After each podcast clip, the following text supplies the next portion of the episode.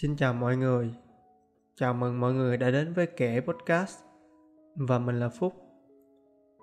Kể Podcast là nơi mình sẽ nói về những câu chuyện quay quanh cuộc sống của mình, cách chăm sóc và phát triển bản thân từ những việc đơn giản hàng ngày mà mình đã học được thông qua việc đọc sách và học hỏi từ người khác.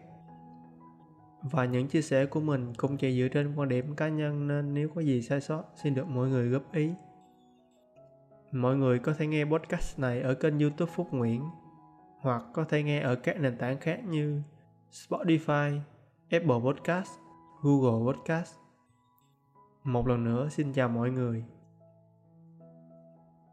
Nếu có ai đó trên đời này tự cho việc mình ngại ngùng đứng thứ nhất thì chắc người đó chưa gặp mình.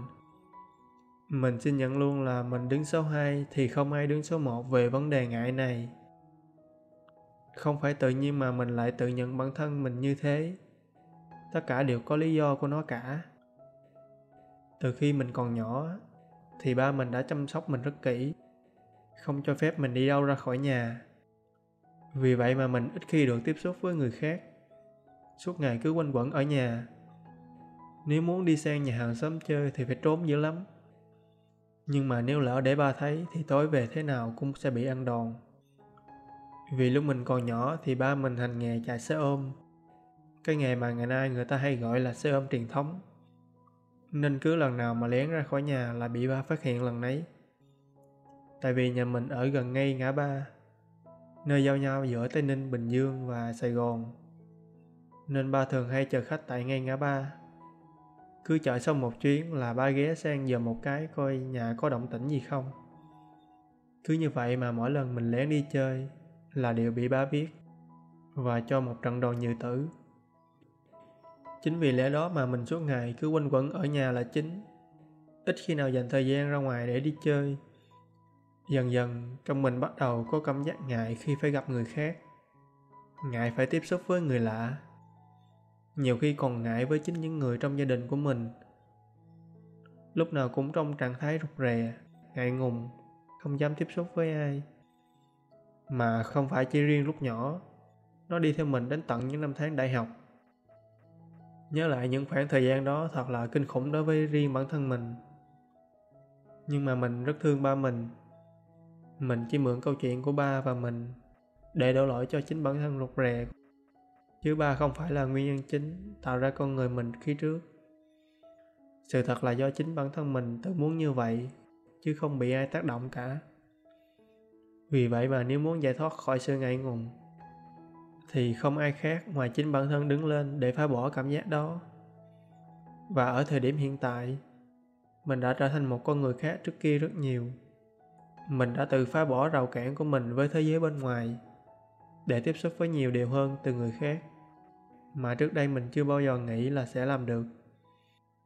Vậy mình đã làm gì để từ một phút ngại ngùng, rụt rè trở thành một phút hoạt ngôn, thân thiện với mọi người. Thật ra thì rất dễ.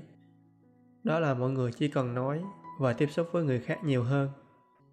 Mấu chốt chỉ có vậy. À mình đùa đấy.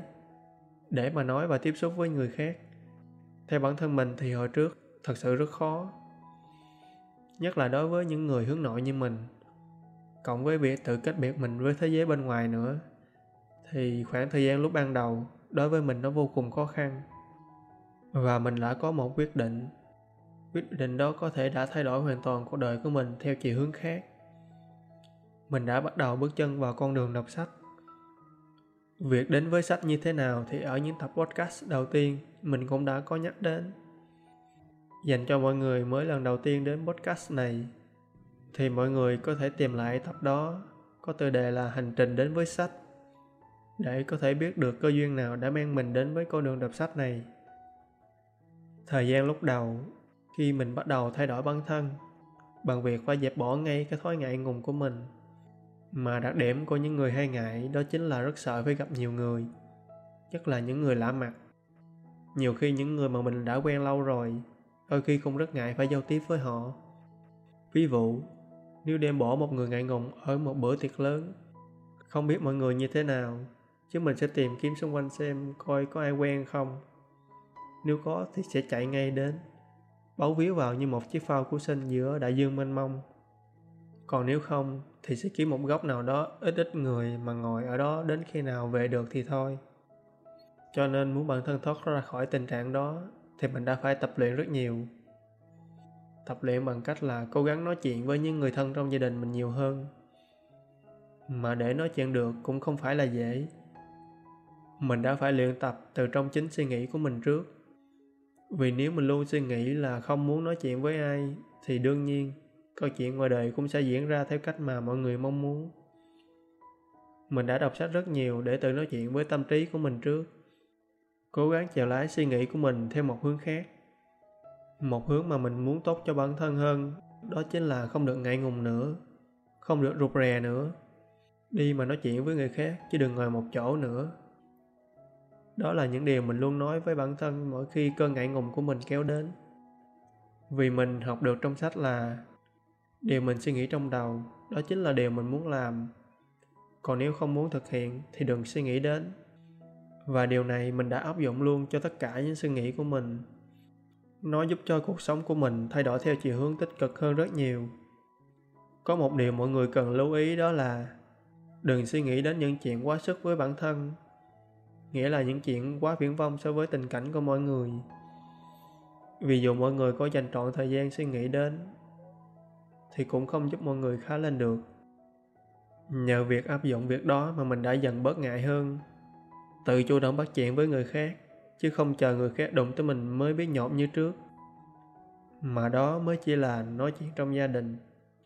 Còn ở bên ngoài xã hội thì cần phải chuẩn bị nhiều hơn chuẩn bị ở đây đó chính là chuẩn bị chủ đề để nói chuyện.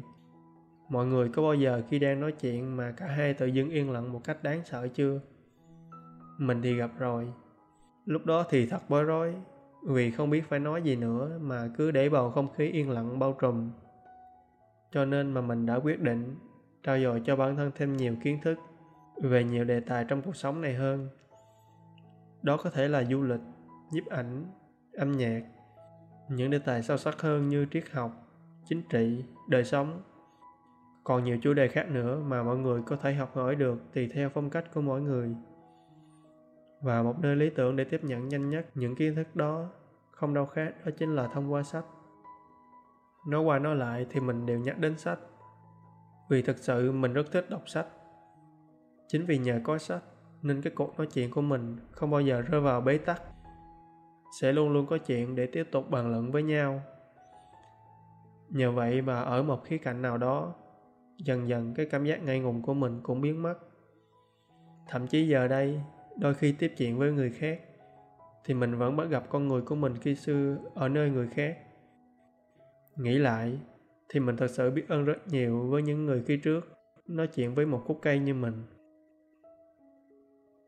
Và để kết thúc tập podcast hôm nay mình xin có đôi lời nhắn nhủ đến mọi người. Việc ngại ngùng không ít thì nhiều, trong đa số mọi chúng ta ai cũng mắc phải.